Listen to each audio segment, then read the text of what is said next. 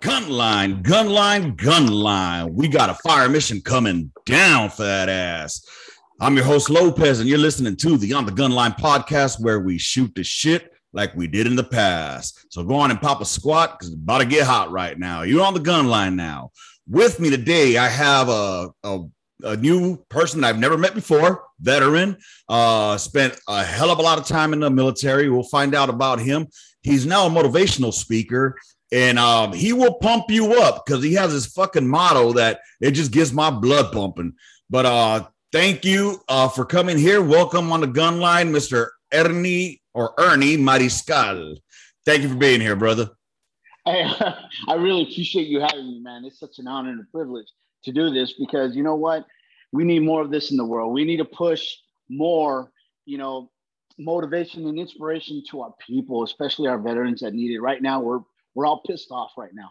Fact. And you know, and and it, we just got to keep those emotions in check. You know, still we got to we got a life to live. We got a family to take care of, and including ourselves, take care of us. That mental health, and you know, being emotional and pissed off ain't gonna ain't gonna help us. Exactly, dude. Exactly. And you know, there's those veterans out there that, you know, like ourselves. I don't know if you went to Afghanistan or not, um, but I spent some time out there and you know, just knowing it almost feels like the shit that we did over there was almost in vain. But you know, we'll get into that a little bit, and we're gonna learn how to keep up the fight. You know, uh, uh, and for those that don't know, that's his uh, that's his motto, and I fucking love it. That should just it gets my dick hard, man. But uh, with that said, Ernie, uh, tell us a little about yourself, man. Where are you from? Okay, I'm from. Uh, well, actually, I was born in Uvalde, Texas. Okay, far from San Antonio. Yeah, and so we moved to Southern California, a little uh, uh, farm town uh, in Brawley, California. Orale, Imperial County, right? Yeah, yeah, yes.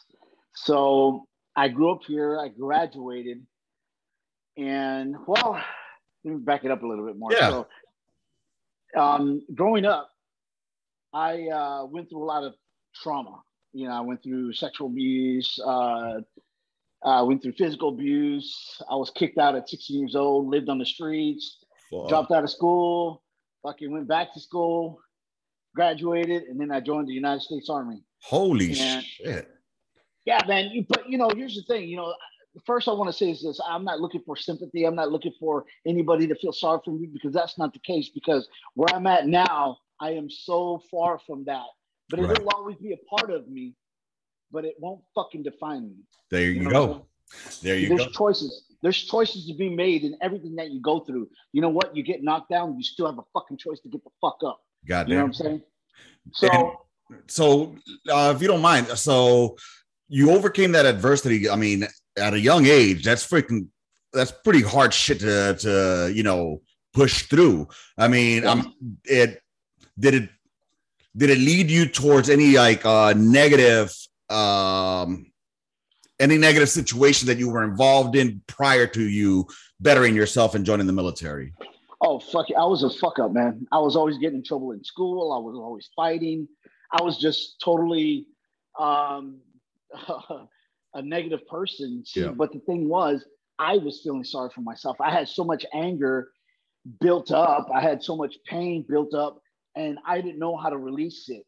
I didn't know how to. I, I didn't have an outlet to that. right So what I did is, you know, I just produced more negativity and pre- and pre- this is what I like to call it. I projected it onto other people, other kids that were in my school. You know, Okay. fighting them, telling telling them they were a piece of shit, telling them they were no good. You know, just Right. being negative all the way around.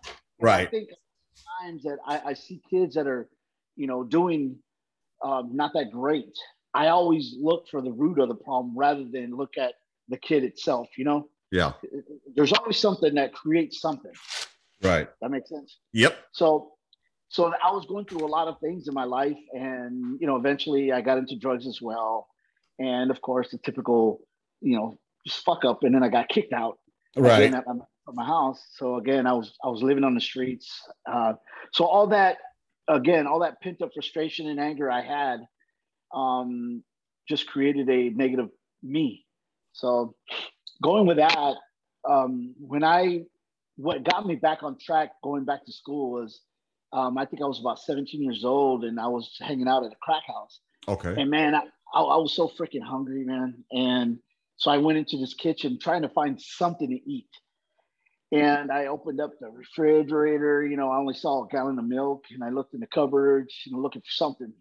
Nothing. So I grabbed the milk and I grabbed the cup and I poured the milk into a cup. Nothing but freaking roaches came out, man. Oh shit! so I was like, oh. "Fuck!" You know, I put the I, I threw the milk away and I put the milk back, and I just went back to to the room that I was sitting in. I was drinking a beer, in fact. Okay. And and in no shit, man, somebody kicks the door open and I got a gun in my face asking me where the fucking drugs were at and shit like that. I was like, man, I don't have no drugs, you know? Right. And, and in that moment, that's where it was like, what the fuck have I done? What have I done in my life? In that moment, that's when I realized, like, you know what? I could be so pissed off in life. I could be so angry. I could be, you know, so much pain, but it's not going to solve shit. Right. All I'm doing is putting more pain upon me. You know, I could blame, you know, everybody and anything in the world. I can do that. Right. You know, but what does that do for me? Exactly. So you stop feeling sorry for yourself at that exactly. point. And I yeah. mean, it's crazy that you're able to self-identify that at such a young age. You know, I mean, because there's a lot of people that they get stuck in that trap. And I mean, I grew up in South Central LA, and I was definitely one of those cats that you know was a I don't want to say a product of my environment, but I came to the realization that if I kept going in the steps that I was, there was only two options: death, prison. Prison. So you know, I, I, had to make that choice, you know, and I was like, okay, I'm I'm fucking chucking deuces, and I moved out of LA all the way across the other side of the fucking country to Miami. I mean, it wasn't any, it was a, lot better than the situation I was in, but I was still making stupid choices. But uh, right. so um, in your in in your family, was there any uh, history of military service? Um, yes, my grandfather served in World War II. My Shit. Um, my other grandfather served in the Korea War, and I think those were the only two that I and my uncle served, but they didn't go to combat. Okay.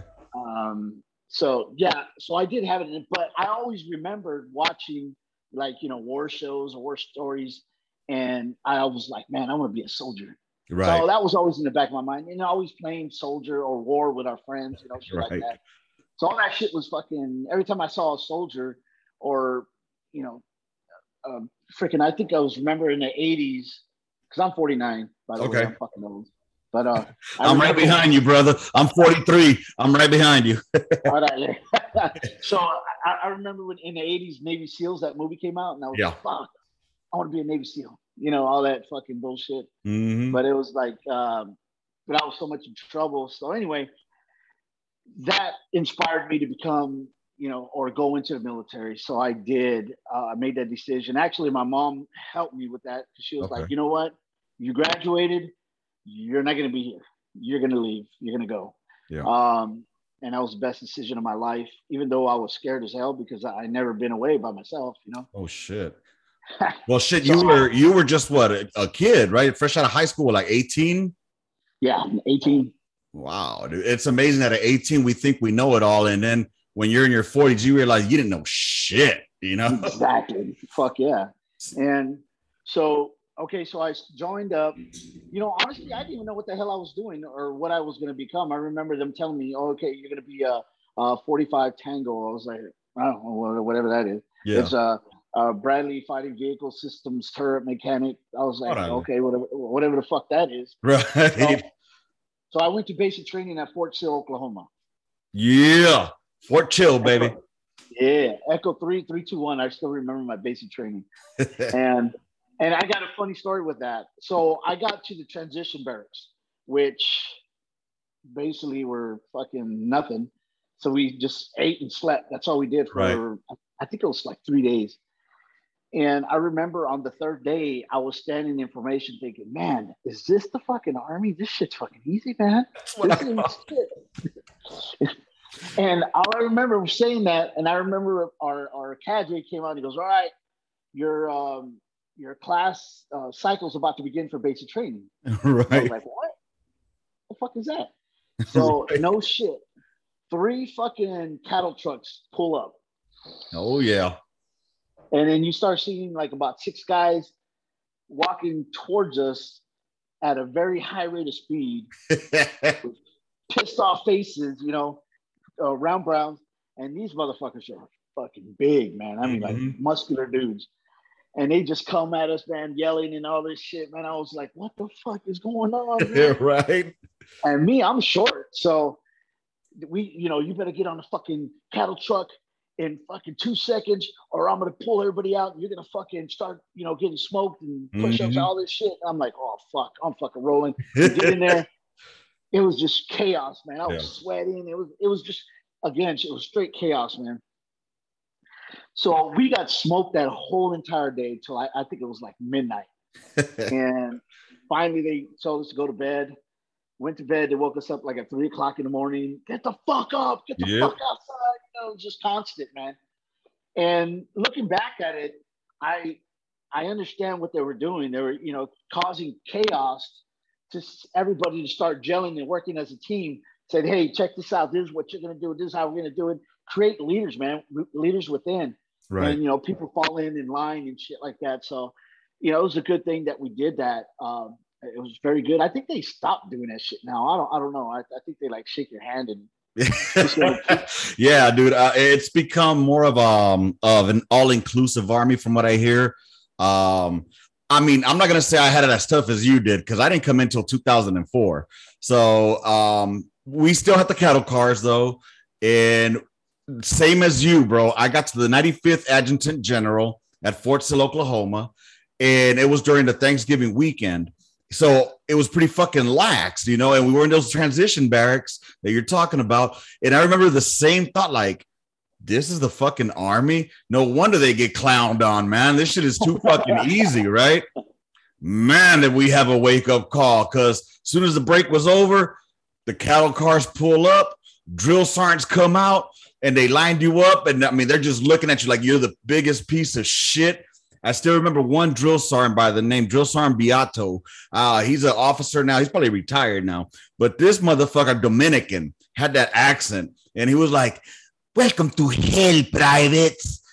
Bow your heads and pray. And don't worry about pussy because you're the pussy and you're going to get fucked, privates. And I'm like, what the fuck did I just fucking, uh, you know, get myself into? And I remember just having my eyes closed in the cattle cars, rolling, and then you hear the fucking going over the railroad tracks, just boom, yes i remember that i And remember that, shit That's when the real shit began because now you're in the fucking trade-off area.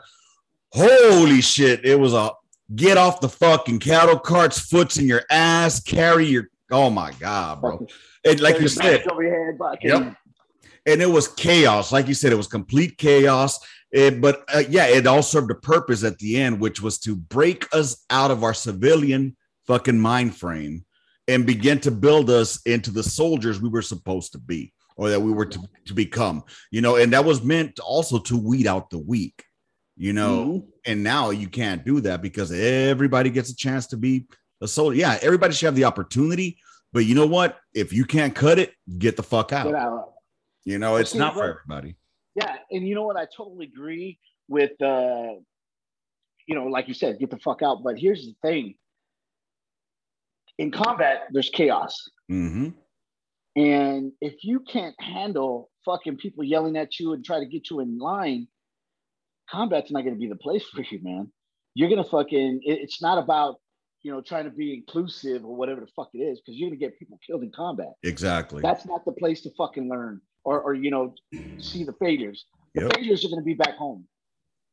That's Yep. when you take people out, and, and that's what it was, Uh, dude. I remember we're uh, you know into basic. Uh, I think it was like a month or so, and I remember this kid. He was from I think he was from Miami too, a Puerto Rican dude. Mm. And one of the drill sergeants said, it told him something, you know, lock it up or whatever it was, and he goes, I ain't gonna do it. And Ooh. I remember the drill sergeant grabbing grabbing him by the blouse and throwing him on the ground and dragging him behind the formation.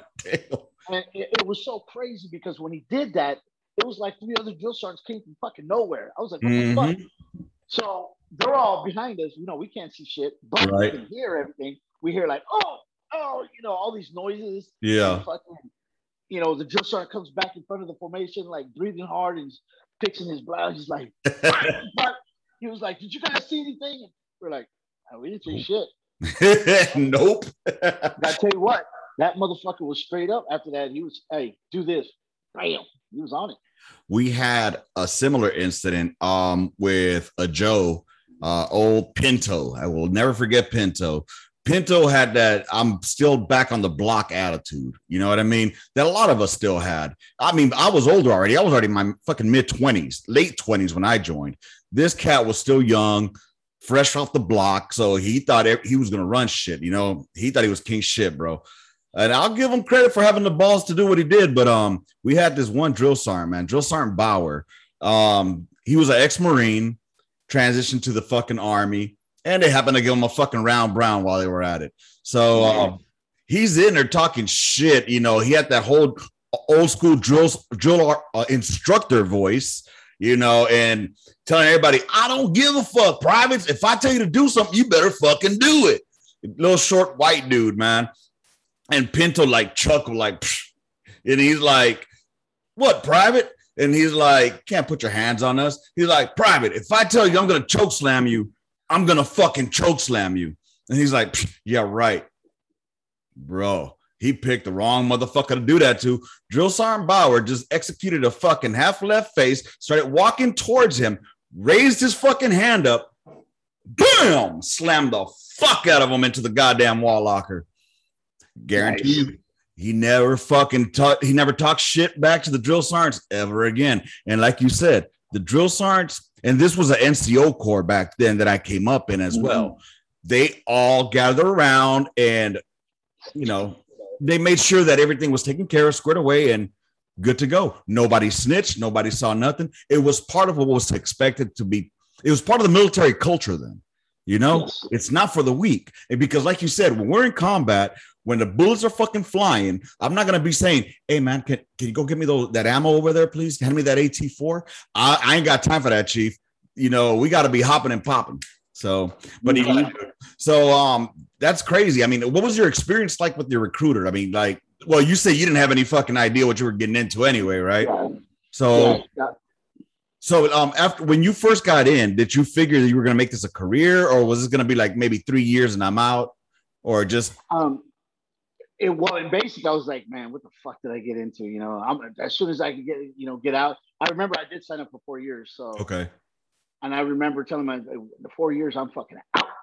Right. But you know, so after I graduated, uh, I remember we had a party at the Gunners Inn, and the and the uh, we had honor platoon, so okay. uh, we had a party. We had like caves and shit.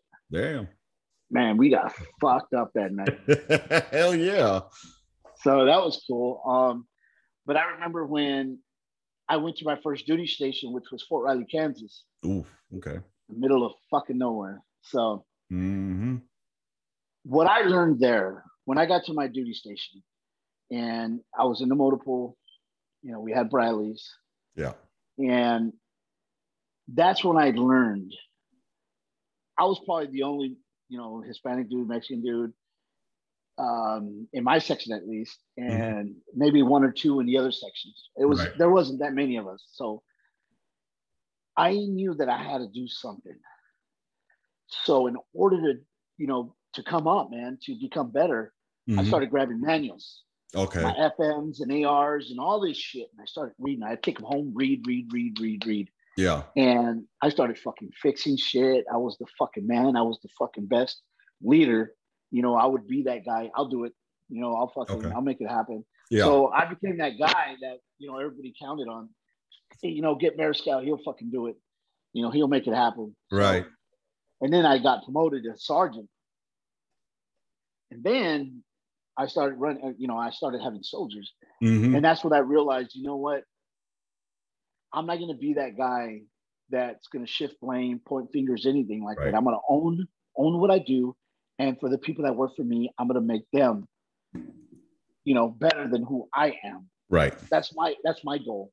So again, I became better by investing in myself rather than being that that guy that that NCO that was scared to to make decision that was you know, afraid of whatever it is. If I if I needed to say something, I spoke my mind. Mm-hmm. So, and then I noticed, like, man, you get respect with that shit. You get you you, you earn that respect, and that's Right. when I started working hard, and I just became better and, better. And I was like, man, I love this shit. I, I actually love this shit. You know, it's funny you mentioned that. You know, you, you took the initiative to fucking better yourself, to take those FMs, those TMs, learn the ARs. You know, um, there's some motherfuckers that do that for the spotlight, not the spotlight per se, but because there's ass kissers and there's motherfuckers Yeah. that actually do the shit because I mean, there's motherfuckers that want to be leaders. You know what I mean? And there's always a difference. You can tell the difference between the shitbag ass kissing motherfucker that just wants to lick the the, the sergeant's ass to get promoted Right. that never but there's ncos that like that shit i never understood that you know and then you have those hard chargers that you know they want to learn and then not only be successful but they want their soldiers to be successful. You know what i'm saying? And that's the type of leadership i luckily came up under that my chief you know he understood that we were direct reflections of our leadership. You know what i'm saying? Bam. See, and that, and that's one of the major things that I always said. You know, I remember when, you know, sergeant majors would see me, they would be like, "Hey, Sergeant Mariscal, um, hey, I want to give you a coin." I'd be like, "I don't want a coin, but let me get you um, one of my guys, and you could give him a coin. He Right. deserves it." You know, and I look back at it now. I maybe have like five, ten coins, mm-hmm. and I see these guys with fucking racks of coins, and I'm like, God damn. But I'm glad I did what I did. You know, sometimes I'm like, fuck, I should have kept some coins. Right. You know what? My guys, you know what? My guys deserved it. Yeah. I wanted them to have that, you know, motivation to know that they're kick, kicking ass. And, Exactly. Exactly That's dude I, I was that type of NCO though. See, I got my coin. I got my little coin rack in the back right here too. But um, I remember the, this one specific time that there was like a coin that was given out by I don't know if she was a one star from the Air Force for a static display that we did from Fort Carson out to um to the Air Force Base to Peterson. And I was like, you know, I I was I didn't want to keep it myself. I wanted to give it to one of the Joes, but I also wanted to test what one of my new NCOs what his fucking thought process was. So like, hey, Schnabs, well, Schnabel, sorry, Schnabel, um, got this coin here. What do you think? Um, I can give it to you, or what do you think we should do with it? And he was like, no, don't give it to me. Let's give it to so and so, to Private so and so. He worked his ass off out there, you know, while we were occupying with the howitzer. Like, you know what? This motherfucker's gonna make it, bro. And that impressed me, you know. And it's awesome because now that I see him, I still got him on Facebook. That motherfucker's a sergeant first class now, you know. So, and he went up quick, and it's great to see that I had something to do in in a way, something to develop that guy to become a leader that he is now. You know what I mean? And I, I grant I was not the greatest fucking NCO. I was an asshole. I, I'll be the first to admit that there were a lot of opportunities for me to um that I could have corrected. But at the same time, my leadership style wasn't. I wasn't the type that could just get shit done with motherfuckers. I don't know how some motherfuckers do it. Like they're just like really calm and be like, "Hey, get this shit done, get it done." The end. Me, I guess because I grew up in an environment where we there was a lot of yelling, you know, to get the point across. It was just emphasizing. It wasn't out of hate. I treated everybody equally shitty. You know what I mean? That was the biggest thing. I treat, if I treat you shitty, I'm treating everybody equally shitty. You know, but at the same time, it was because I also thought it was easier to go in an asshole and then pull back and be laid back than coming in laid back and then trying to be an asshole when you needed to because people weren't going to listen to you. You know what I mean? I, it's just I don't know. In my thought process, it makes sense. So, but um, so you spent how many years in the army? 21 years. 21 years. Holy shit. So you Yeah. retired. Did you retire or did you uh, get med boarded or how did that work out? I retired. Hell yeah, 21. So what year did you come in? I came in in uh, 1991. Holy went in. shit. 91 and holy did you uh did you hit uh boots and ground in Kuwait or did you miss that deployment? I missed it, and that was another thing I wanted to join because I wanted to go to combat. I wanted Yeah. to go to uh, the storm. Hell So yeah. one of my brothers he uh he served um in desert storm um in the marine corps he was a tanker and he's one of the ones that pumped me up bro porque he was telling me stories of like the fucking tank battles and all this shit so uh, i'm a 13 year old kid i'm like fucking mind blown bro dude Oh, So, um, your first duty station was that your only duty station, or did you um expand and go to different locations as well? Yeah, so I went uh, Fort Riley. I was there for three and a half years. Okay. Uh, went to Fort Bliss, Texas. yeah, that was well. You know what? I love the people there, man. I, I had a great time there. Well, I'm sure you felt Uh, at home. Yeah, man. Oh, dude, I used to fucking, I used to party hard over there. Yeah. and that was when you could still go across the border, right? Without any fucking papers or not, just go in back and forth like nothing. Boy, Yep, I remember that Shit. shit, man. Dude, how did um your first duty station differ from your second? Like, and you went as an NCO already, then, right? Or you were Yes. still okay? I, I was E5 when I went to Fort Bliss, but I would say the unit wasn't that great, but the environment where, like I said, I, I was on a softball team, so that's all I played softball. Fucking partied a lot with the civilians, so it, that was the best side of it or good side of it. So it, it, it balanced out, but yeah. So after that, I I went to Korea. After that, I went to 19 Infantry in Korea. Oh shit, Yeah. Camp Casey Camp Hovey.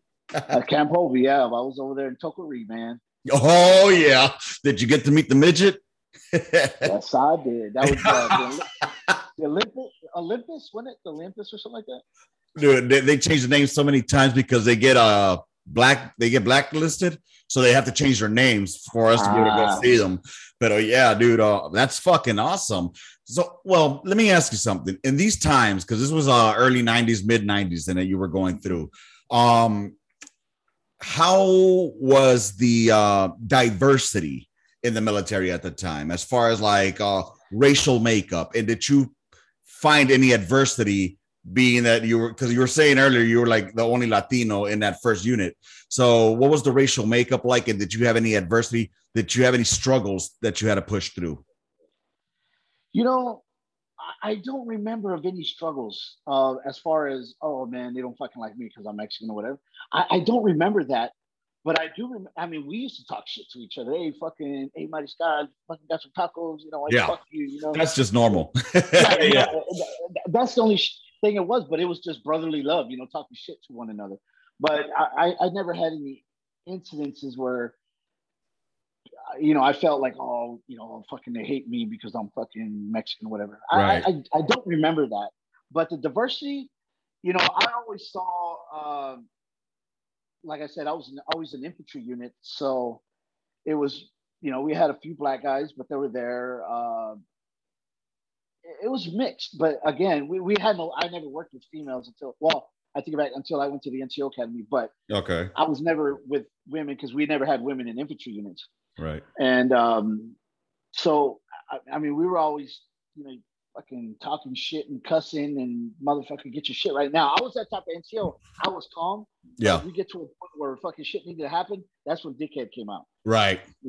Oh, I would, I would rock him. Trust me, I would smoke the dog shit out of him.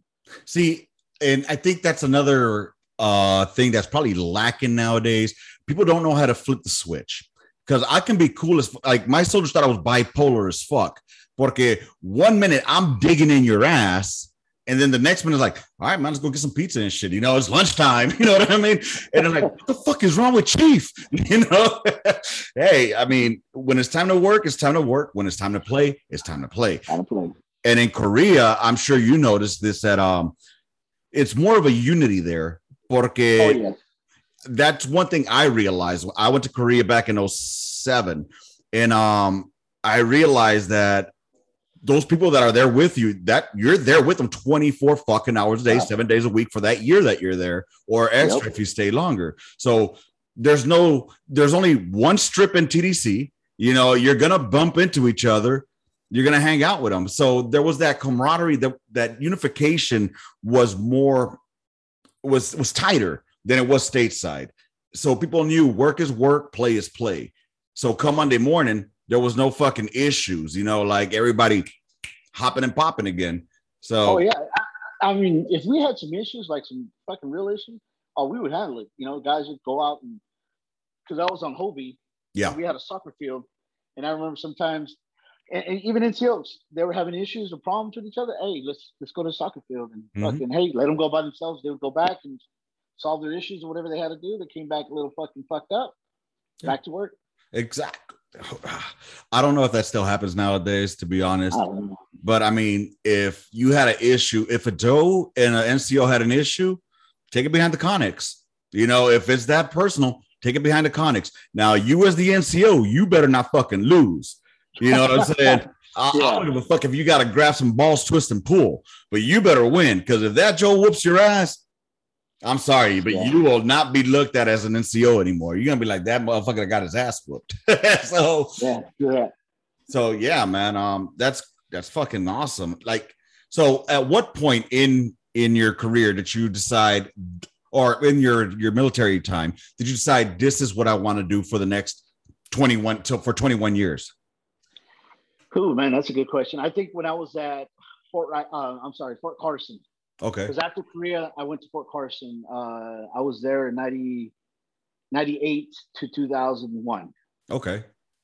And I loved Carson. Our Carson was a great unit. I was in one eight infantry there, Okay. uh, fight fighting Eagles. Oh, uh, so I really loved that duty station. It was awesome.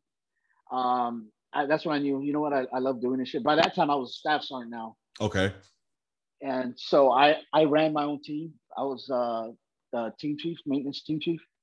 So again, I had the most disciplined section always because we're always squared, squared away. Uniforms tight. Fucking. I, I I never liked that. I remember, you know, some NCOs would be, oh, we're, we're mechanics. So I was like, fuck no, we're fucking soldiers first. Oh my god. Ooh, you should have been a fucking field artilleryman. I'm telling you that right now. Because one thing that we took pride in was our fucking uniform. You know, And I honestly believe if you ever hear any of my old podcasts, I rant and bitch about uniform standards so fucking much because I have, I'm a firm believer that I have in my mind a mental picture of what a soldier looks like. You know what I mean? In Yep. my mind, creased fucking pants, boots shined like Yep. fucking mirrors, squared away. Yep. If it's the beret, make that beret look fucking squared away. You, and I, I hate the whole, oh, you know, our uh, we do this job, so we're gonna be looking shitty. No, guy, you have your Monday uniform and you put that bitch on. And then when it's time to get to work, guess what you do? You go to the latrine and you can switch out, or you put your CVCs on top of that bitch. You know what I mean? But you're not gonna look like a fucking shitbag in formation. Fuck no. It, it- but that went Oh. away with that new ACU. When the ACUs came out, forget it. BDUs went out the Yeah. window. ACUs came in, Shit bag. Yeah, wash and wear. That's all they were. But um, garbage. yeah, man. So, so Fort Carson, Fort Carson, I went to Fort Hood, Texas. yeah. So I got to Fort Hood September. I think it was like September fifth of two thousand one. Okay. Damn. So I got there, and I was like, you know what? I'm gonna go sign in early. Fuck. So I get there, and I remember standing there. I was again, I was staff sergeant, and I'm standing there, and I remember the sergeant major. We used to call, or they used to call our sergeant major Pimp Niner. what the And the reason they called him Pimp Niner because he was this old black fucking sergeant major man. He was, he would always have a cigarette in his mouth, and he walked with a limp Mm, he was a sergeant major of, of soldiers. He was a sergeant major where if a fucking officer was fucking with a soldier, he would be a come here, come here, officer. What the fuck you doing? That's an NCO's job. Get the fuck out of here. You know, he'd be that type of sergeant major. And so I remember we're all standing there, and you know, you have all the privates and fucking and E4s and below. And he goes, all you motherfuckers, go put your TA50 together. You're gonna get the fuck out in the field now. oh, You know, so they shit. went and got some shit ready. And he looks at me, he goes, What do you want to do? I was like, I want to go to the field with my guys. yeah. So I, I went out to the field. I was there a couple days, and then next thing I know, I get a phone call. My mom was like, "Hey, they just bombed the uh, World Trade Center." I was like, "What?" And of course, you know, we used to have the TVs with the antennas out there. Yeah. Fucking turned it on, and that's when I saw the second one get the second tower get hit. And I was like, shit. holy shit. I go, we're fucking going to war, man. And no shit, uh, uh, radio call, net call, net call, cease operate or cease movement. Everyone report to the TOC. oh, So we all go to the TOC. They were saying like, hey, wrap it up. We're going back to the rear. So we, you know, packed everything up, you know, tents and everything, whatever we had, you know, loaded up the trailers. Okay, we started rolling back and, you know, went through the wash rack, went to the motor pool, parked everything, and we were there till about midnight, man. Yeah. And you know, so the commander he gets us all together, and I remember, man, sitting there, and our commander's first words was like, "Men, we are fucking going to war." He goes, "And some of you guys ain't gonna fucking come back." And man, those words, man, still gives me the chills right now. But Yeah. and and to look around, you know, all these guys, everybody's faces are, you know, I'm not gonna say scared. Well, I guess you could say nervous Yeah. and and, and nervous and ready Right. because we trained. You know, I've been training for fucking. I would think I was already like in ten years. I think it was. Yeah, I was already 10, 10 or nine years. I forgot what it was. So, and in that moment, I was like, "Shit, man, this is it. This is game time." And I remember a couple days later, they uh, gave us the marching orders for. I was in First Cav, and Okay. uh, it was Fourth ID and First Cav at Fort Hood. Mhm.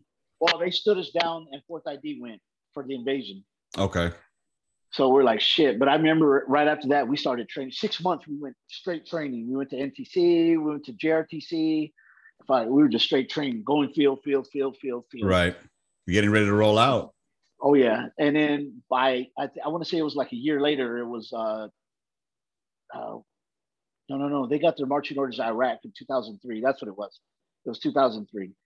Uh, Fourth ID left. We stayed there, and in 2004 we loaded up to go.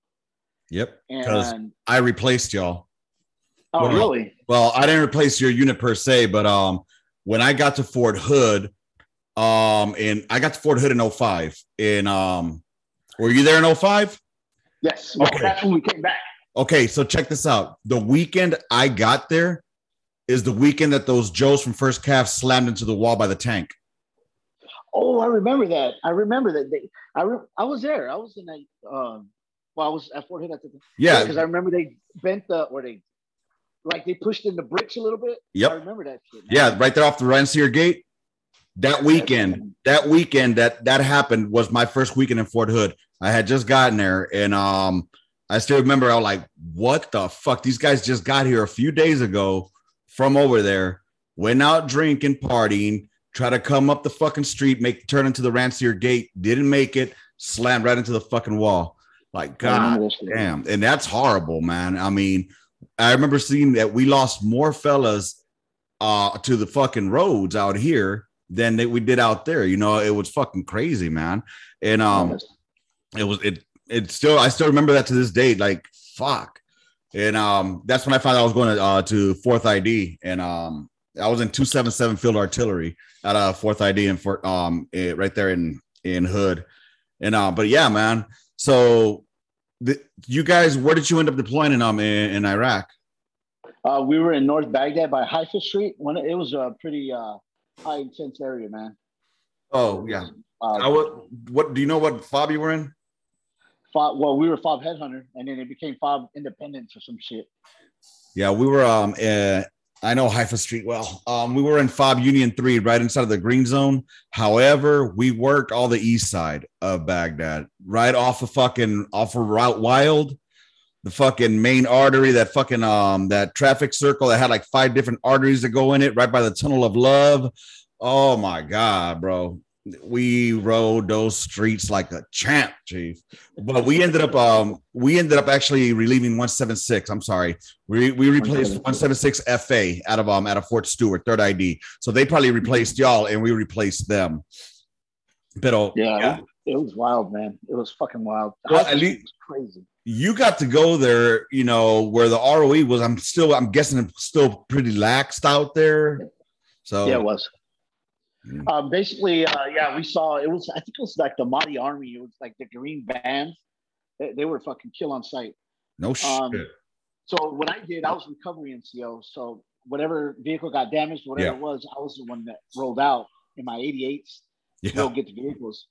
And I remember our first uh, mission. It was uh, they had a car bombing and uh, four. Uh, it was four um, Delta Force guys got blown up. Oof. And so we had to go out there and remove the, the all the debris and the well the cars that were blocking roads and stuff. Yeah. So it was I I was about to send out my E4 Lopez and Chavarria. And I could see their faces, man. And this, like I said, it was our first mission. So their Yeah. faces were like, fuck, you know. I, I could I still remember to this day. And then I was like, I started feeling bad. I was like, fuck, fuck it. A leader does what he does, right? I said, Yep. Chavarria, you're staying back. I'm fucking going in. Lopez, you're in the fucking drive. If anything happens to one of my guys, it's gonna fucking happen to me. Let's Right. go. And you know, his face like lit up like fuck yeah, let's fucking do it, you know. So went out there, did our thing, came back. Um, and then my guys, all my guys were like, fuck, I want to go next. I want to go next, you know. I want to Yeah. go see some shit, you know. But you know, it came to a point. I remember we are all like, you know, fucking on high point, just fucking scanning our sectors as we were rolling out, scanning, scanning. And I, I want to say about a month six, we were like fucking, Yeah. If they fucking attack, they attack. They fucking kill us, they kill us. You know, Yep. crazy. I I I, uh, I completely understand that, you know. And what's crazy is that it's funny because that you mentioned that because um yeah, you know, when you first get there, you're all fucking on your toes on eggshells, bro. I mean, like you're fucking shit hot. And then, you know, after a couple of months in there, you, you know, you get used to it. But that's what leads to motherfuckers getting killed and Yep. the complacency. The Complacency. sets in. And unfortunately, that's what happened on our mission. It was my first mission going up from uh, Baghdad to Camp Taji. And uh, it was January 6, 2006. And we got fucked up. I mean, they fucked us up hard. It was their last mission, if not like second to last mission. And um, and they were going home and we were doing the right seat, left seat rides. And uh, Mm. we got hit with uh, uh, two EFPs that day. And um, the EFPs were had just come out. And um, you know, people say, Yeah, I can't wait to go see that shit. You know, I was one of those guys, like, yeah, I can't wait till I go out there, you know, be on that top of the Humvee, be a gunner, da da da da. It all sounds good until you fucking that first fucking boom, you know, then reality fucking hits, you know, and then you see one guy that you will never be able to save because his fucking throat was slit with the EFP. And then you Yeah. have the other guy who literally was there one second, boom, gone the next, gone. All that was left was his fucking aid bag.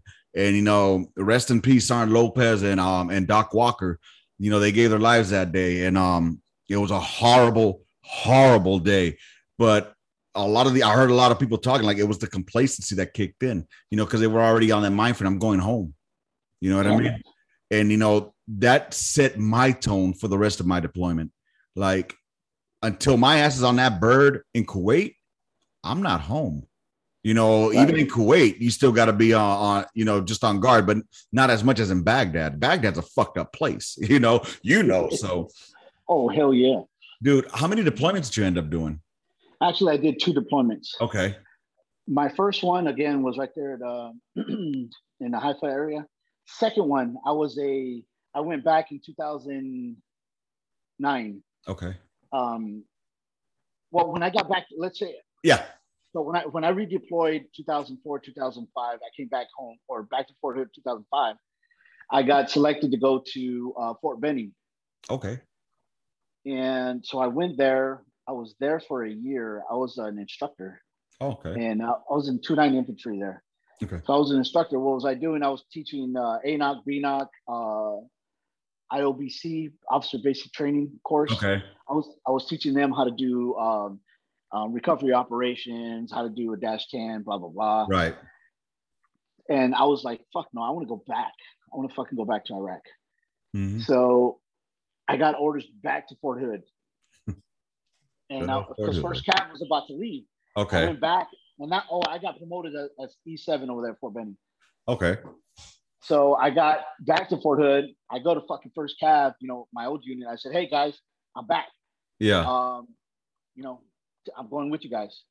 So our major was like, "One problem, because I ain't got no slots for E7.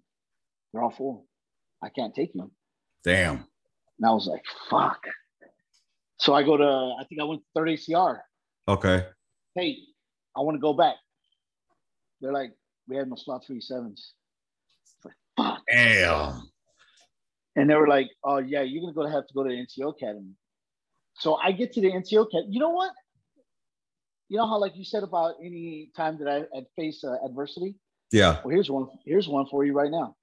So I go to the NCO Academy, and remember that uh, I forgot what that fucking building was called.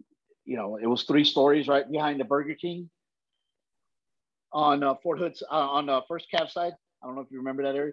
They used to have college classes, the bottom floor and shit like that. Fuck. I'm, I'm trying to remember, dude. But go, let's go ahead. Okay, so that's where the uh, the you know office was for the NCO Academy. So I okay. walk in. Now remember, you know, I come in now. It's um, it's 2006. Okay. I got my combat badge. I got my cab on. You know, all this shit. Walking in, seasoned motherfucking NCO. Yeah. And I look at the at the wall at all the cadres there. Look, all black. Oh, orale.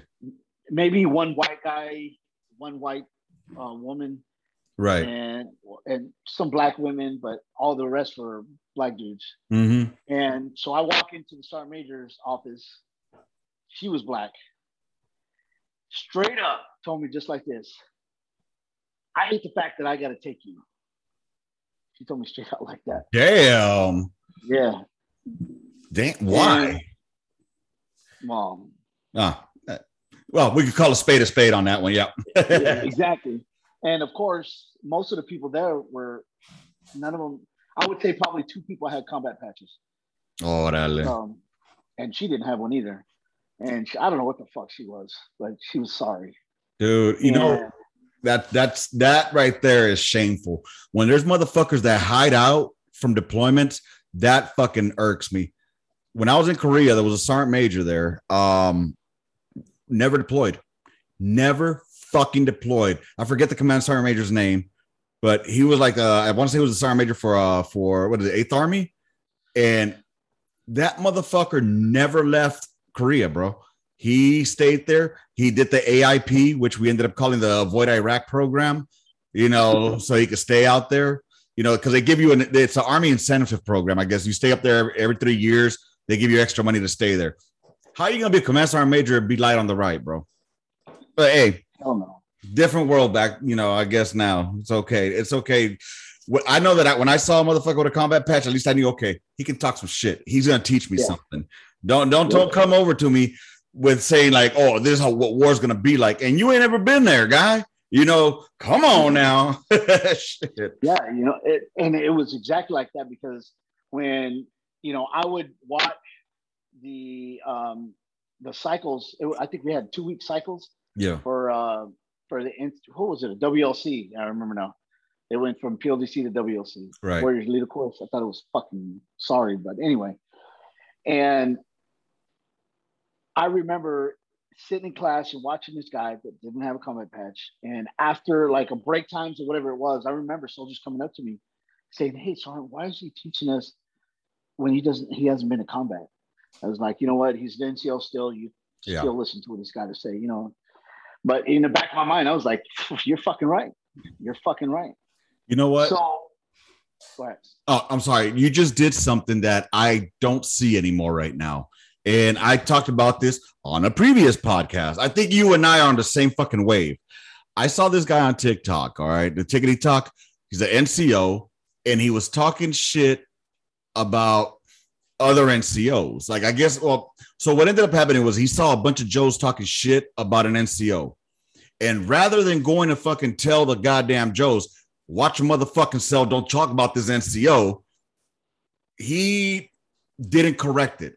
You know what I mean? To me, that's a fucking that's a teachable moment. You go in there and you dig in no motherfucking soldier's ass, right, wrong, or indifferent, or what? That NCO is still a fucking NCO. You will respect that, you know. And then you go to, to talk to the NCO. Hey, brother, we got to have a, t- a talk, man. These Joes are talking about you. We need to fix this. You know what I mean? But you correct the fucking problem because if you don't correct the standard, you just made a new standard. You know what I'm saying? So when I saw this NCO on TikTok saying that, I'm like, why aren't you fucking fixing it though? Why didn't you fucking go digging those soldiers' asses? That should have been what he was talking about.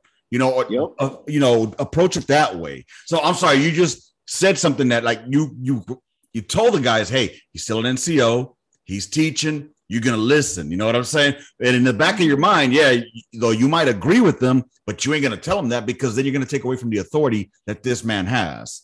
Exactly. Sorry, man. Sorry, sorry, I interrupted no, no, you on that one. No, no, no. You're right. Absolutely right. And that's the thing, man, because Joe's should look at NCO or the NCO corps mm-hmm. as like a fucking mafia. You fuck with one, you fuck with all. Mm-hmm. And that was the problem. Too many fucking NCOs, man. I, I would catch them trying to be buddies, buddies, or and what used to piss me off. Another thing was, and you know, I already told you who the most of the cadre mm-hmm. were. They were always fucking with the fucking females. I was like, stop that shit. I remember when I finally became a cadre, I got my little pin saying mm-hmm. I was a cadre. And the first fucking female, when I got my first cycle, first fucking female walked up to me with their fucking, you know, I parade dress and their fucking, mm-hmm. I sorry. I'll pretty.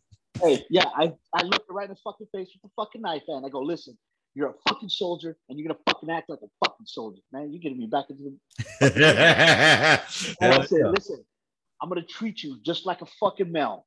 All right. So get the fuck out of my face and stop doing that bullshit. Mm-hmm. You know what the mm-hmm. fuck I'm talking about. So of course, you know, they all stayed away from me. But when it was fucking time in classroom, motherfuckers were listening. Mm-hmm. If they mm-hmm. fucking started sleeping and shit, hey, let's go talk outside. I would fuck that motherfucker up. it, it, I mean, it, dude, it, it's, it's what the army needs to become back to. You know, I yes. seen the army. It, I started seeing this on my way out. I got out in 2015. Um, I was med boarded, uh, so I didn't get out by choice. But um, right. fucking um, I'm happy I got out when I got out because I would be what they consider a toxic leader right now. Um, you know, my style of leadership wasn't the the most popular, but I wasn't there to make friends. My mission was to make fucking soldiers and make cannoneers and make you the best fucking cannoneer you can be. You know what I mean? I sucked at PT. I will be the first to admit that. PT was not my strong suit, but my strong suit was teaching. I can teach a fucking soldier. I will break that shit Barney style beyond belief. And the motherfucker will understand it. You know what I mean? And that yeah. might not have been the greatest fucking. I would not run a two uh 12 minute, two minute mile. I mean 12 minute two miler, but I will teach the dumbest fucking Joe that you gave up on how to shoot fucking artillery. I guarantee you that. You know what I mean? And oh yeah. But you know, we've gotten away from being in the business of killing, which is our business at the end of the fucking day. Our business, is business yeah, is the business of killing and kill. And business was good, you know. But um, you know, and when I got out, you know, uh, shit. Anyway, I saw I started noticing that the NCO corps was breaking down. It was all about me, me, me. You know, the NCO corps became the alpha bit because it became I before you instead of we. But uh, anyways, I can get into that shit. But anyways, um, did you see like um okay, so let's continue with your your um how did how did you end up um uh pushing through that? Like did you did you confront it? Did you talk to them or did you just say fuck it, I'm chucking deuces and going back to the line? Um, I would talk to some of the other NCOs, but something happened um, that shook up that NCO Academy. You were probably, I'm, I'm guessing you were probably there okay. Fort Hood in 2008. Were you? I was already in Korea. Okay. Well, you probably heard about this then. So one morning, um, my uh, company, because you had two companies, you had a Alpha Company and Bravo Company. Bravo Company, you know, we were uh, had a set of soldiers. Alpha had a set of soldiers. Okay. So anyway, we were tasked with running the land now. Oh, the guy that got lost. Yes. So I was in charge of that land nav that day. Oh shit. Yeah. So we did everything by the book, the way we're supposed to do it, everything. Um, you're given three and a half hours. Yeah. To go find all your points. All four points. points. Yeah, was it four? I don't remember how many points, but so you had that time. You got to carry cell phones. Wow. And when I went through PLDC back in 95, there was no fucking, you were locked down for 30 days and you were fucking locked the fuck down. Here, Go ahead. No, I was gonna say, but the points are self-correcting as well, aren't they? Yes, they are. I mean, all you have to do is fuck. I mean, yeah. I got you. fucking easy. And so we gave them the, you know, the safety briefing, soldiers, or we call them sergeants. Hey, Mhm. sergeants, listen. You have three and a half hours. At three and a half hours, the course ends. If you didn't find your points, you are done. Mhm. You can take the test again the next day. We'll bring you out here. We're gonna retrain you, and you're gonna go on your own. Basically, Right. we're giving the fucking answers. Right. You know, you're gonna go retrain. So they go off. It's hot. Don't get me wrong. It's hot. Fucking hot and humid. hmm And some of the things that you know, we go walking around, or I did at least. I, I walked around by myself. If I see soldiers, you know, something lost or something, I'm be like, Yeah. "Hey, soldier, what's going on?" Or sergeant, what do you need help with? What can I do for you? You know, I can't give them the answers, but I can show them, hey, maybe uh, you need a, you know, get your protractor ride. You know, whatever. Right. Maybe you should shoot your azimuth this way. you know. Yeah, you know. So you know, look at look at your terrain. Yeah. Look at the map. So, I, I, I mean, again, it's surrounded by hardball, man. Fuck, it's easy. So anyway, let me get away from that. Yeah. Um, so three and a half hours ends. Now I do remember we had creeks running through the course, Right. and I remember I found I found one sergeant laying in the fucking creek. I, he he was not, not like fucking around. He was like Right. cooling off. Oh, okay. I, I told him, I go, what the fuck are you doing? He goes, I'm cooling off. And I was like, smart. Yeah. I can't. I You can't knock you for being smart, baby. yeah, you know, fuck yeah. If he was burning up, fuck yeah, fucking cool down, baby. You know, and then he went on his way. I said, Roger that, you know, keep going, man. It's Mhm. almost the end. So he went, um, man, we, you know, we just uh, put off the siren that the course is over. Okay. Okay. And it's normal. We always had stragglers. So what we did, we told them specifically when it, the time that you hear the siren, go to the hardball. Right. stand on the side of the street and we'll pick you up. So what does it do? A Humvee drives around, picks everybody up, comes back. You know, we account for everybody, or you know, they're they're, they're a self-leading school. You know, Yeah. they have their own first sergeants and Yep. all that bullshit.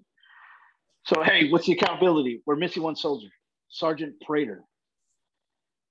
The Sprader, that's what his name is, Sergeant Sprader. We're like, okay, call fucking Sergeant Sprader on the cell phone. He answers. My first sergeant's talking to him. Where are you at? I'm by a hardball. Stay on the hardball. Stop moving. Stay on the hardball. You're you're done. Yeah. He's still talking. Ah, I can still do it. No, stop. Stay on the fucking road. And phone goes off. Start calling it straight to voicemail. Voicemail. And I'm like, fuck. So again, we go driving around. This time, all the NCOs spread out, go through all the bushes, know all Yeah. this stuff. Can't find Sergeant Sprader.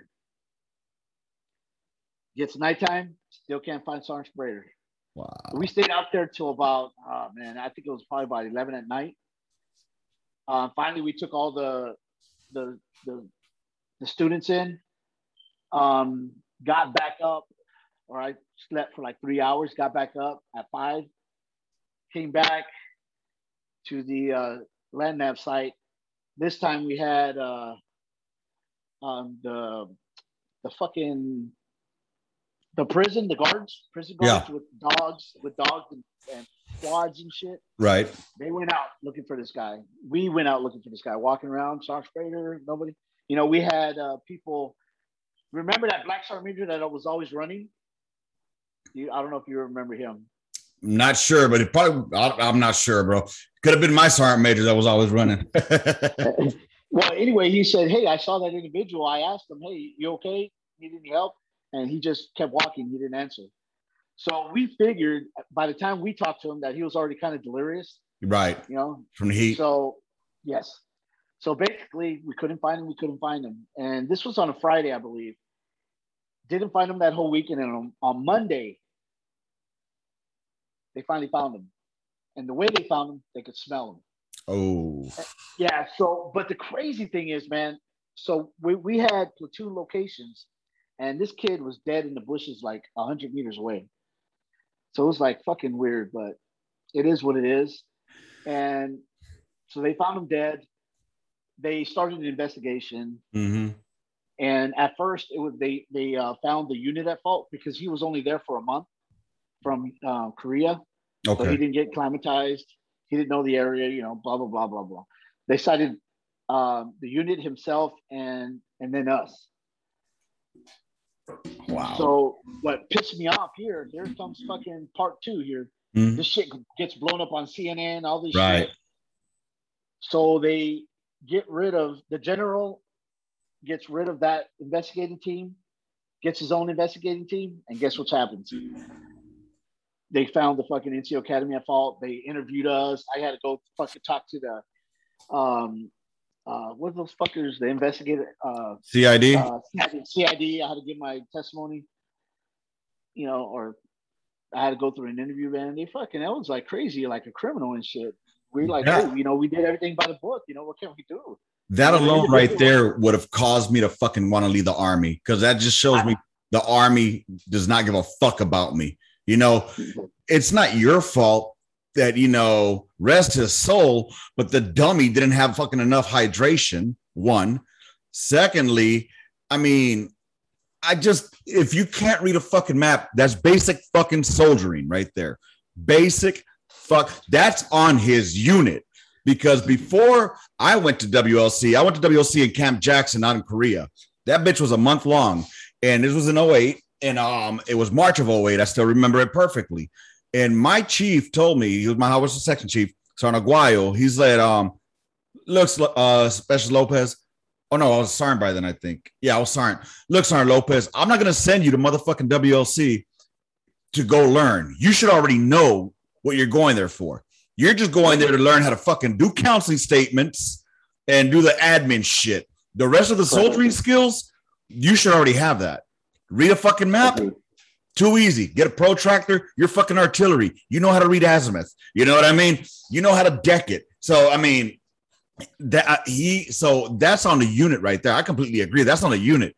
You know, because they should be sending motherfuckers that are already ready to be at the level of being leaders. So I just don't. And then, like you said, I mean, if it's surrounded by hardball, how do you get lost? I never did the land nav course in the hood, so I can't really speak to it. But if I didn't get lost in Korea and that mountainous ass terrain, I mean, I'm pretty sure there's a bunch of fucking reference points out there. I was stationed in Fort Hood, so fuck, it, it's unbelievable. But I mean, so when they found y'all at fault, did you end up getting like a fucking GOMOR or something for that shit? Yep, sure the fuck did.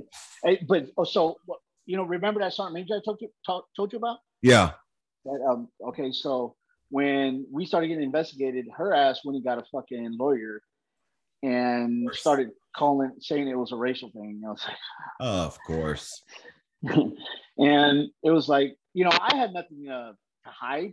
I didn't fucking go fucking, oh man, I'm gonna get in trouble. No, I was like, fucking, I did the right thing. I, I right. can't blame me. I can't.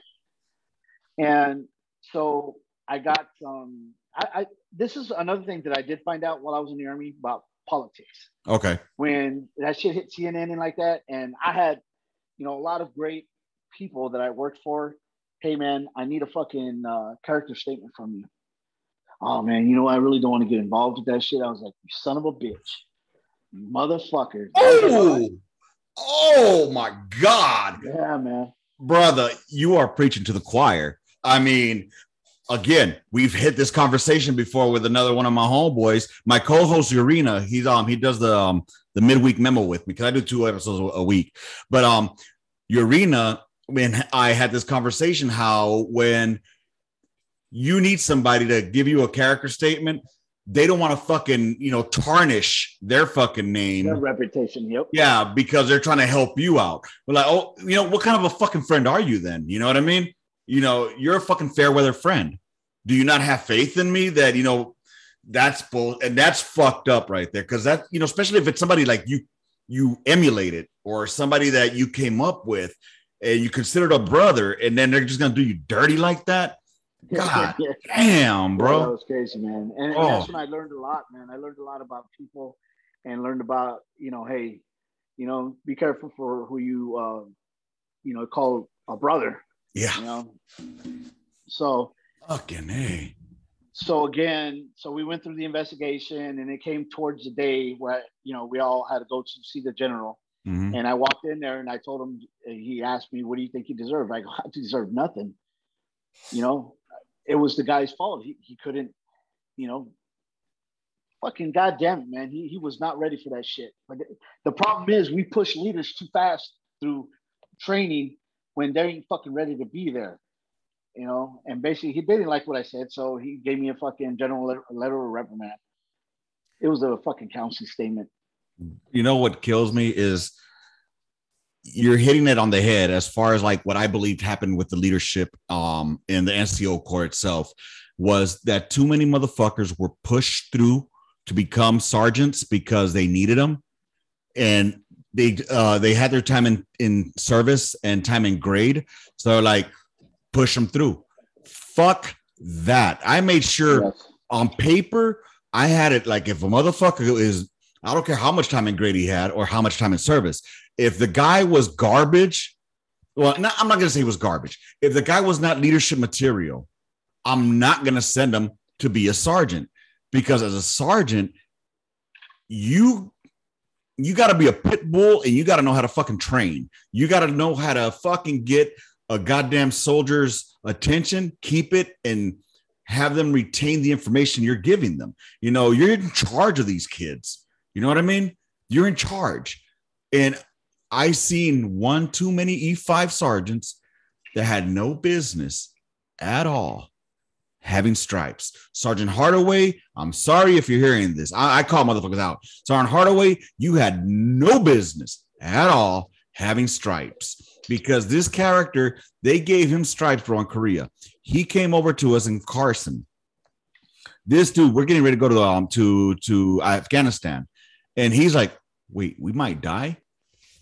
Motherfucker, you know we're at war, right? You know, and no, no, no, no, and uh, yeah, that was a product of fucking pushing fellas too quickly, and all they did at the board was what? What is the AR for uniforms?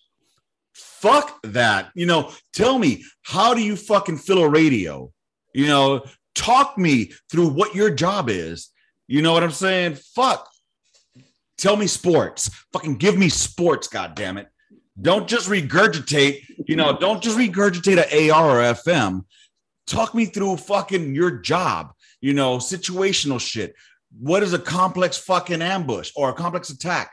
Talk to me through that shit. You know what I mean? That's where I want to see it. Not in oh oh the Uniform Code of Military Justice, Article 15, punitive. Fuck that, man. Anybody can read a fucking book and regurgitate. Exactly. That's the point. We're all fucking paper NCOs rather than motherfucking goddamn hands on, man. Preach it. Preach it. Oh man. Dude, we haven't even started the tip of the iceberg on this fucking podcast. So let's fast forward a little bit, man. Uh, because we're gonna be here and have to do a part two, part three, part four. and fucking um, but yeah, dude, um, tell me about you you went through all this um these issues, and then 20 year 21 comes up.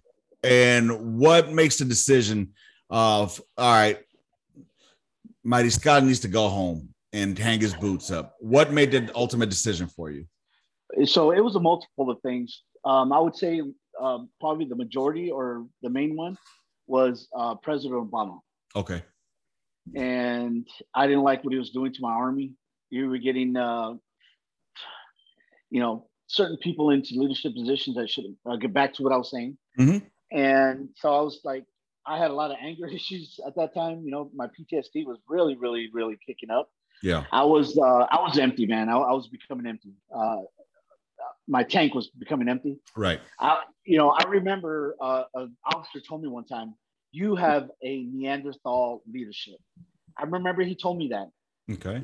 And I do remember this, but I was that one fucking E7 that the first sergeant would call and goes, "Hey, I'm going on leave. Uh, you're going to be the active first sergeant. Hey, we need this mission happen. Go get Sergeant Mariscal hey, you're right. gonna be, you know, running the shit. You're gonna be the acting sergeant major when fucking when everybody else is gone. Why? Because I fucking made shit happen. I wasn't fucking afraid. I was yeah. making shit. You know what? It used to piss me off too. I used to have soldiers from other sections come see me because they were late to formation. I was like, where the fuck is your NCO? Well, he sent me to come see you. Okay, well, let's fucking do this. Mm. Go grab the fucking uh, five gallon jugs. Fucking grab two, start running the fucking place. Mm-hmm. I would smoke the dog shit out of these guys. But again, so I was I was done, man. I was empty. And when I went and put in my papers is when I had to go walk in to the fucking mental health. I was fucking crazy. I was fucking had anger issues again. I was fucking I was always pissed off. I was always like fucking banging the noises, fucking it was just crazy. And my marriage was kind of fucking up already, drinking a lot. So I went to go see mental health. Walked in. I go talk to psychiatrist. No, no more than a, I would say two minutes. This motherfucker asked me, "Hey," uh, he tells me, "Remember these three things." Tells me them. I only remembered fucking one. He goes, "Oh, you have severe PTSD. Here's some medication. Uh, come see us in a month." I was like, "That's it." wow. I love the spirit. Wow. I was like, "Are we supposed to like talk about this? Right? explain something?" That that was it, man. So I walked out of there, and then I started taking medication. Now I felt like a fucking zombie. So I dropped my paperwork. I retired, or put my paperwork. I think I retired in like six months after that. Um, but that's when the shit really started. On my way home, I do remember, you know, being excited, thinking that all kinds of people are going to be fucking lined up to hire me. You know, why not? I was a fucking sergeant first class. I was a platoon sergeant. Mm-hmm. I had mm-hmm. 73 men that worked for me. Mm-hmm. Fucking, in fact, that year I got best motor pool in the United States Army. No shit. And, yeah, I was one of the NCOs. Yeah. Um, as a platoon sergeant. So anyway. So I was like, fuck, why wouldn't they? I was fucking in charge of so much equipment, blah, blah, blah. Everything was good on paper. But the thing is, they didn't know who I am. Right. So when I got home, expecting emails, phone calls, all these things, throwing in resumes, nothing. And then I started questioning my accomplishments. I started questioning who I was. And worst of all, I started questioning my fucking worth. Mm-hmm. So when that started happening, of course, I started going into a depression, started drinking a lot, marriage was going to shit. It, it, was just, I started feeling sorry for myself. I was fucking in the dark place, man, fucking very dark place. And that's when I started uh, thinking, you know, what, why am I here? What am I doing, man? I, I cannot, I cannot, you know, transform into the civilian. All I know is fucking army. All I know is fucking military, how to do, you know, have a mission, fucking complete the mission. But see, I was fixing everybody else's problems, but never fucking fixing my shit. Right. Because I was so busy fixing everybody else's. But anyway, so I got into this deep depression. I got to this. Uh, I went through like five jobs in like two years. You know. Um.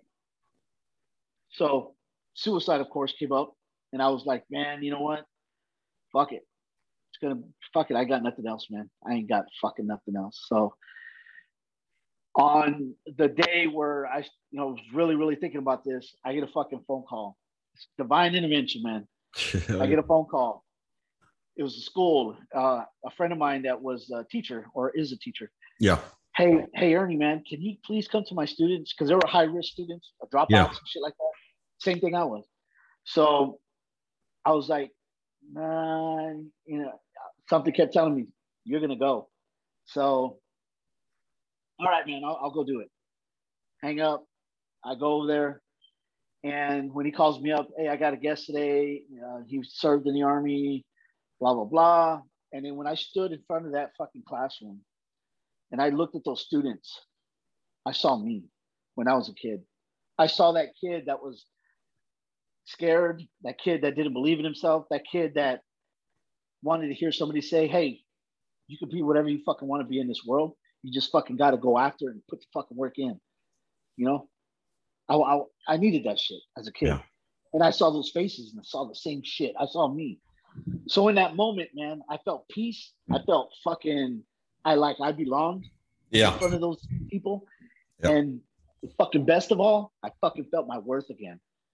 So in that moment, man, I told him my story. I told him how I went through all the shit. You know, I started at five years old. I went through it but the first thing I said, don't fucking or don't feel sorry for me. I was talking with no yeah. cuss word. You know, don't feel sorry for me. Learn from me. Nothing can stop you in this world but you. Once you make that decision to be the victim, you're going to stay a victim. Yeah. But once you become that victor where you can overcome rather than live in fear or live as everything or everyone owes you because what you've been through. Ain't nobody gonna come save you but you. You know, I, I gave that speech and and man, these kids were like, hell yes. And so one, you know, one uh, hand goes up, and I had this uh, student ask me, "What is, what is a veteran?" And no shit, man. In that moment, I look back at all my accomplishments, and there was one thing that stood out, and this is part of my speeches Yeah. that I do now. It's called Sergeant Chatham. Um, it- you know, he was in my unit. In fact, I met Sergeant Chatham at Fort Benning one morning. We did PT together, Yeah. and of course, I was that fucking NCO, that fucking, you know, proud chest motherfucker. Yeah. I was like, all right, we're gonna go on a five mile run. You know, I'm gonna smoke this motherfucker. Mm-hmm. So me and Sergeant Chatham take off running. You know, we're going, and this fucking dude's staying up with me, and I'm like, damn, you know. And then there's this hill at Fort Benning called uh, Cardiac Hill Okay. because it's it's steep. It breaks a lot of people's hearts, man. You see people like go off to the side. So anyway, me and him, me and him hit it, and we're going fucking rolling up that damn thing. He's staying up with me, and I'm like, shit, never back down, man. So we get to the top, we get finished our PT. I go, hey man, I'll, I'll meet you up at the motor pool. All right. We get to the motor pool. I'm sitting there already. He walks in, you know, I see him limping, and I'm like, hey man, you all right? And he goes, ah, my legs bother me. And I'm like, ah, you want me to go get some tissues, man? He's like, uh, he was like, go fuck yourself, man. So no shit, this fucker sits right in front of me, lifts up his pant leg. Fucking Sergeant Chatham was fucking, uh, he had a prosthetic leg. oh no shit. Oh shit, man. Oh fucking shit. So this guy, he told me, oh man, yeah, you know, a year or so ago, I was uh, ambushed. RPG went through his Bradley, blew his leg clean off. And he said, man, you know, I had to go home. I had to learn how to walk again. I had to learn how to be a father again, Yeah. husband, you know, doing all these things. He goes, I never felt sorry for myself. And uh, and then he tells me how, you know, going through all this stuff, he, he had to do it you know uh, again you know and then when i told that story to that student i was low, like not once did he feel sorry for himself he went through all that shit Yeah. that's what a veteran is that's what we do man we're trained to overcome we're trained to conquer we're Right. not trained to fucking retreat man and that's what a lot of us got to remember out there i'm talking to all my veterans brothers and sisters Mhm. we are fucking warriors, man. Stop looking at the shit that you can't do and start working on yourself to build yourself for what you can fucking do. Facts, bro. I'm sorry. You know, the moment you were saying um that he had a prosthetic leg, you know where my mind went? That he had a fucking unfair advantage because his leg didn't get tired, so he had an unfair advantage. There, there it is. There it is. God damn it. See, that's the fucking mentality that we have in the military. We have this dark humor. You know what I mean? Yes, we and, and that's what helps us fucking cope and deal with what we do. And um, dude, uh, one of the things that really touched on that you really um spoke to right now is it's I think one of the the difficulties that a lot of military members have coming out of the military, myself included, and it's finding that purpose again. What is our purpose? You know, because for all these years that we were in, we had a structure we had a reason to wake up, whether it was PT, whether it was fucking taking Joe and having their days fucking outlined to what was going to happen. We knew there was an end state and we knew what to get, what, what, what it took to get there. Now, here in the civilian sector, you know, a lot of Joes, especially nowadays, need to realize uh, the civilian sector don't give a fuck about a DD 214. They don't give a shit. They don't give a shit if you got fucking one one on your NCOER uh, among the best, promote ahead of peers. They don't give a shit. You know what I mean? They don't. You know, so it's hard to find that fucking that worth in yourself. Whatever you did and you accomplished in the military, they don't give two shits about. CIB, CAB, they don't know what the fuck that is. You know, in the army, in the military, hell yeah, good shit. Out here, what the fuck's that got to do with the fuck we're doing? Not a damn thing. So it was hard for me coming from being in the field artillery to come out and I you have to humble yourself. You have to humble yourself, man. I started yeah. in a call center, working in a call center, you know, taking claims, you know, uh, for car accidents. And I went from damn leading soldiers taking phone calls. What the fuck am I doing with myself? And yeah, man, the thoughts they were there, bro. Same thoughts. Alcohol, oh yeah. Uh, I've been three years sober now, you know, and Thanks, brother. And I mean, I took hard to alcohol because I wanted to drink. It, it's going to sound weird, but I drank to feel again, to get a sense of feeling. The only problem is when I started drinking, I couldn't stop drinking and I started feeling too much. And that would lead me into the rabbit hole of like, what the fuck? You know, these motherfuckers died out there. I'm still here what am I doing with my life? You know, why is my life better? I started going through survival survivor guilt. You know what I'm saying? So I went through that shit hard. And um eventually I started doing this shit here.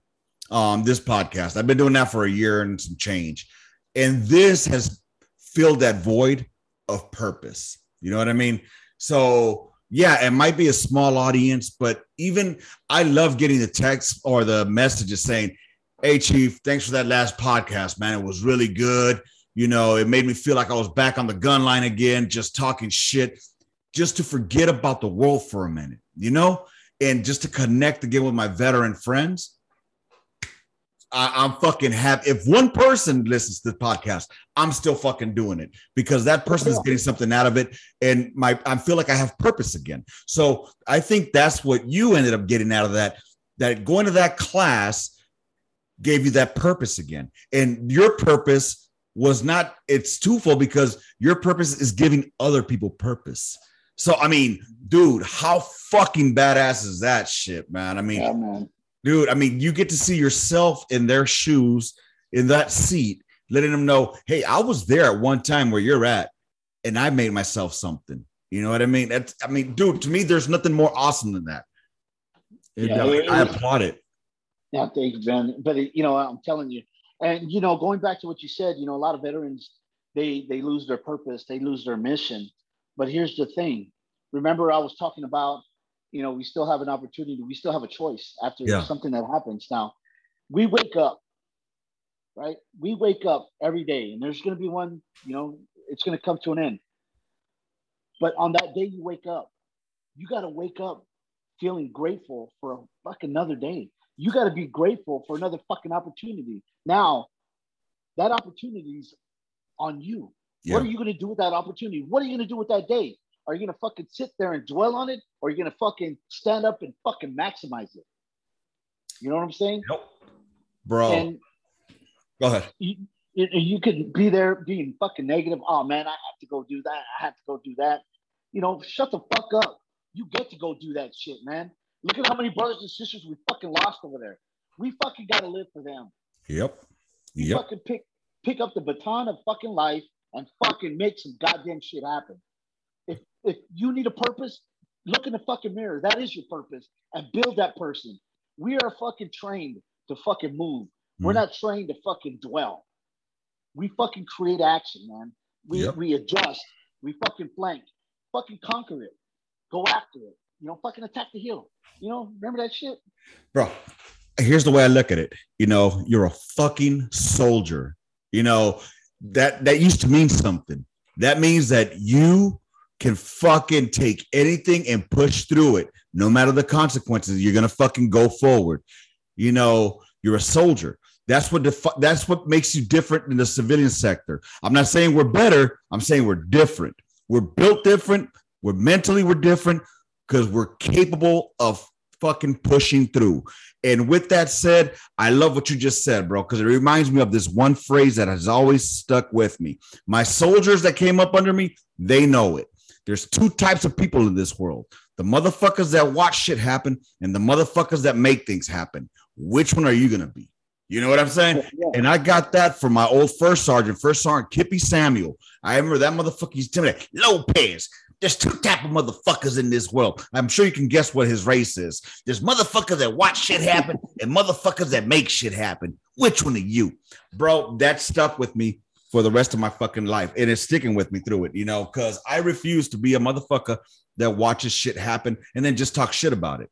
I'd rather be the motherfucker that tries to think, do things. And you know what? With that, I mean, you're pumping me up right now, dog. It, it makes me want to tell people, check this out, y'all. Try it out. And if you fail, fuck it. Guess what? Don't look at it as a failure. Look at it as a learning opportunity because you learned not to do that shit again. You know, yeah, it's, it's, it's all about how you deal with failure, bro. Failure, failure is part of life. Failure is a mm-hmm. fucking part of the process becoming successful. Yeah. Don't be afraid to fail. Now, don't make it a habit. You right. know, obviously you got to learn from it and make tweaks and changes, learn from it, use your intelligence, you know. But I mean, dude, we can go on forever on this. Let me ask oh, you something, bro. Um, let me ask you, like, this shit that's going on in Afghanistan, you know, there's a lot of fucking brothers and sisters out there that we have that are definitely, you know, um, feeling some kind of way. You know, myself included. Like I said, um, I'm I'm uh, I'm confused. I've said this a couple of times already before on the other podcasts. I'm kind of confused because I'm happy that this shit is over with. The GWOT, the global war on terror, it's quote unquote over with. However, I'm pissed off at the way that it was handled and I know today I went to the VA center here um, in San Antonio at Tejeda, and I was talking to a brother there, and he's like, "Dude, it's it's fucked up." You know, he's like, "I got blown up over there. I got shrapnel in my body." You know, and I I'm fucking pissed because I feel like it was worthless for nothing now. You know what I mean? So, how what do you say to somebody that's in that situation? You know, I want to say this. If we went over there, we did our job and we did it great. We came home. What's happening right now, this is this is happening because of the things our leadership in the military is concentrating on fucking about race, about equality, all these fucking things. But guess what? We're losing the focus on our mission of being war fighters. And that's the fucking problem. Our leadership is focused on other things rather than the real shit, the real things that matter security, leadership in the fucking field.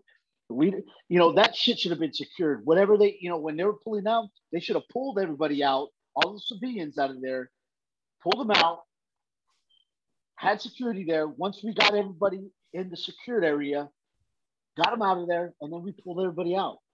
Mm-hmm. That's what I don't understand either, man. I'm I was so pissed off yesterday after the 13 that were killed. I was fucking mad.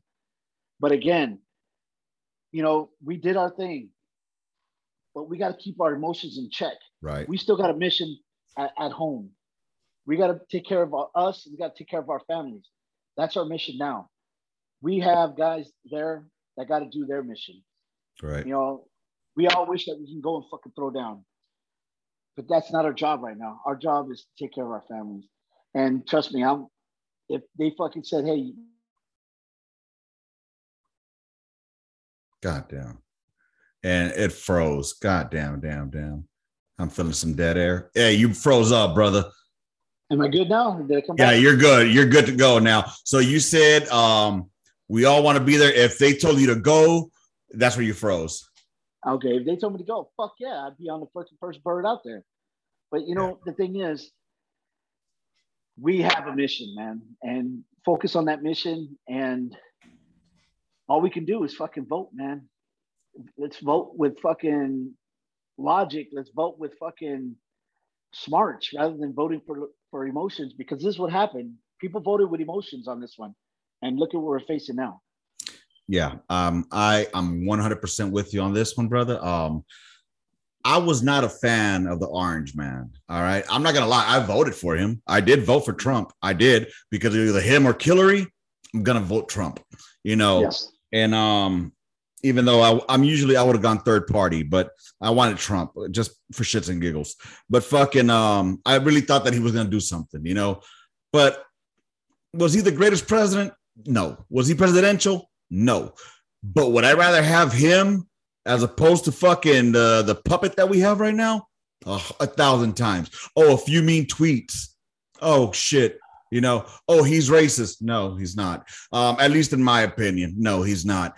I, am not a fucking uh, red pilled like my boys are. Some of my boys, and that's cool. Hey, whatever your affiliation is, cool. You know, I'm dead center, leaning to the right. But um, dude, the leadership that we have, what leadership? What leadership exactly. do we have there? You know, I, it, it's it's non-existent. It's non fucking. Now, don't get me wrong. There's a lot of motherfuckers out there that were higher paid grades than me that make those decisions.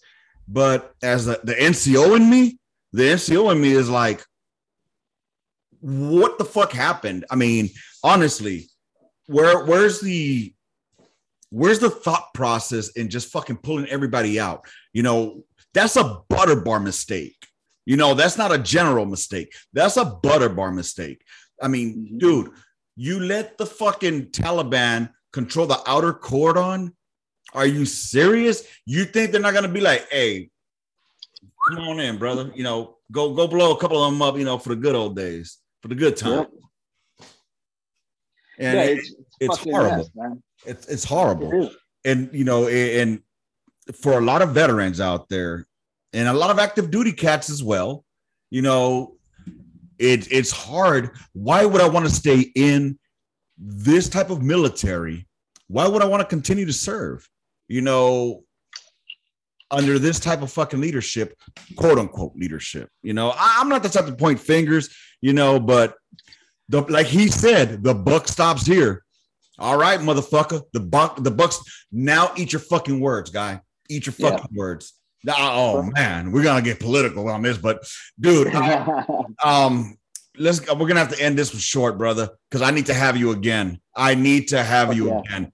And um, where can people find you at? So you can find me on Instagram. You can find me on Facebook. You can find me on uh, YouTube, Ernie Mariscal, E Mariscal 90. I also have a website. I sell uh, t-shirts. They're um, Keep Up the Fight apparel. Now, the reason I came up with this, you'll see, look at it. It's a Spartan, a fucking yeah. warrior. And around that is the uh, Aztec calendar 365 days of being a fucking warrior. So I created this, and this is how I did it. You know, just one day I just closed my eyes and I thought of myself as as that warrior, that one that could defeat whatever is in front of me. And when you do that, man, you could do that, you know, right now or whenever you get time, do that and just feel that that strength, feel that power. And every time you face adversity, think of that same shit again. And that's the way my shirts do. And then I have uh, motivational quotes, like on the back, I have the logo again. It says "Keep up the fight," because you know that's what I always talk about. After every speech, I'll say "Keep up the fight." I do videos weekly, you know, three times, uh, three times weekly. I only did one this week because I've been pissed off about shit going on. Right. Um, you know, and, and the main thing is we always, like I said, we got a mission, got to take care of ourselves. Our mental health is fucking very important in this life. But yeah, so I have shirts that are inspirational. They'll, I'll have some other stuff like mindset. I'll have prepare to win.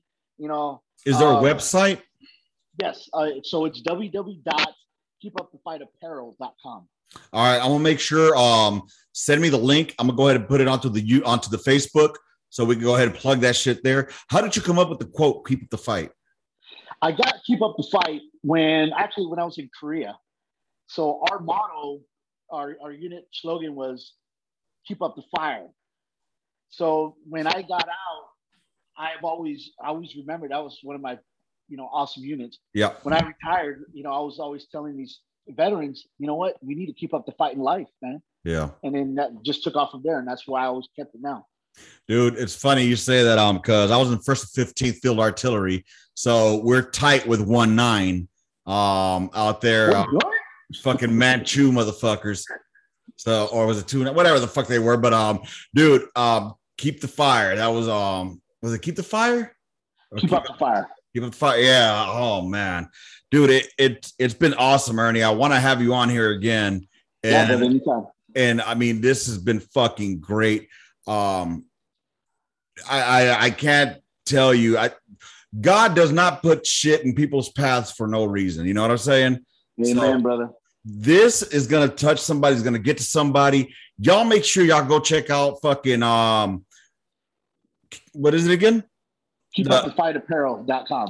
keepupthefightapparel.com. Y'all make sure y'all go find Ernie Mariscal um, at whatever fucking social media. I'm gonna plug it on all the fucking Facebook. And I want y'all, man, to do what this man says, and that's keep up the fucking fight. How is it, Ernie? Keep up the fight. Keep up the fight, y'all. And with that being said, I appreciate y'all being here. Rounds complete, of gun line out. Bye, motherfuckers.